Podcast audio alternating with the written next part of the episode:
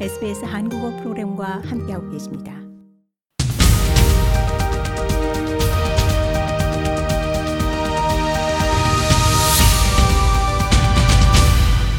네, Australian Korean World 함께하고 계십니다. 어, 주출그 리포터 이제 오랜만에 항공 여행 관련 소식 준비하셨다고요?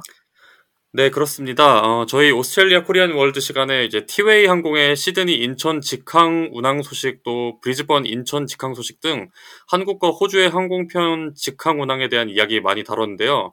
어, 네. 지난 10일입니다. 퀀타스 항공이 약 15년 만에 한국 호주 직항편을 재개했습니다. 퀀타스 측은 증가하는 수요에 발맞춰 이번 인천 직항 노선 취향의 배경을 밝혔는데요. 어, 여행 성수기인 호주 여름 기간에는 주 4일 운항할 예정이며 어, 5월에서 10월 사이에는 주 3회 운항할 예정이라고 밝혔습니다. 네, 정말 한국 방문 계획하고 계신 우리 한인 동포 여러분들께는 어, 예전에 비해서 선택지가 아주 많이 늘었다고 할 수 있을 것 같은데요. 네, 그렇습니다. 앤드류 데이빗 퀀타스 국내선 및 국제선 CEO는 호주인들이 해외 여행을 지금 적극적으로 고려하고 있는 것으로 파악하고 있으며 그 중에 한국은 가장 인기 있는 목적지라고 언급했습니다. 아울러 호주도 한국인들이 선호하는 여행지로 급부상하고 있는 점을 언급하면서 이번 직항 운항으로 한국인들이 호주의 연말 여름을 즐길 수 있기를 바란다는 뜻을 밝히기도 했습니다. 네.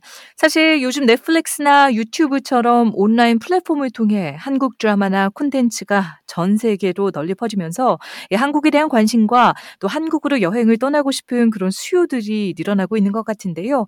어, 한국 인천국제공항공사는 이번 결정에 대해서 국제선 허브로서 인천공항이 지닌 성장 가능성을 꼽았다고 하죠.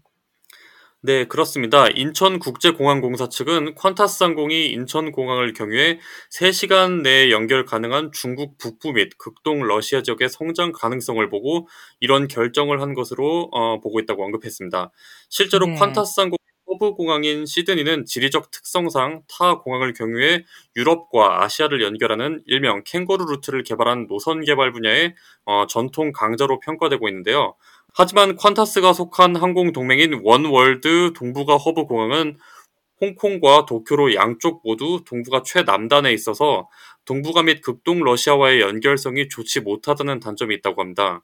하지만 인천공항의 경우 동북아 지역의 관문 공항으로서 앞서 언급된 지역들과의 연결성이 있어서 향후 여러 가지 루트 개발이 가능해 잠재력이 있다고 합니다.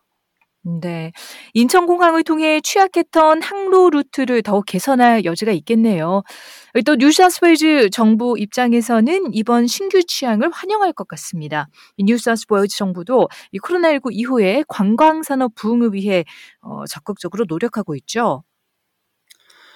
네, 벤 프랭클린 뉴사우스웨일즈 관광장관은 NSW 정부의 Aviation Attraction Fund, 어, 즉 항공 명소 기금을 통해 한국인의 시드니 방문 기회가 더욱 늘어나게 되어 기쁘다고 언급하면서 이제 한국에서 뉴사우스웨일즈로 입국한 한국 어, 방문객이 전체 국가 중 5위 안에 들어가는 만큼 향후 이러한 결정이 뉴사우스웨일즈 정부의 관광 산업 진흥에 긍정적인 영향을 불러오기를 기대한다고 언급했습니다. 네. 이 퀀타스의 한국, 호주 신규 취항 정말 반가운 소식이라는 생각이 듭니다. 특히 이번 신규 취항을 기념하기 위해 퀀타스 측에서도 어, 소불고기, 채식주의자 비빔밥 및 반찬 등 한식 기내식을 선보인다고 하는데요. 어떤 항공 서비스가 제공될지 기대가 많이 됩니다. 오늘 Australian Korean World 호주에서 체포된 30대 한국인 사이버 사기 범죄인 체포 소식과 한국 호주 신규 취항을 개시한 퀀타스 항공 소식 살펴봤습니다. 조재그 리포터 고생하셨습니다.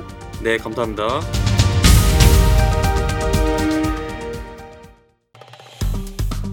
좋아요, 공유, 댓글, SBS 한국어 프로그램의 페이스북을 팔로우해 주세요.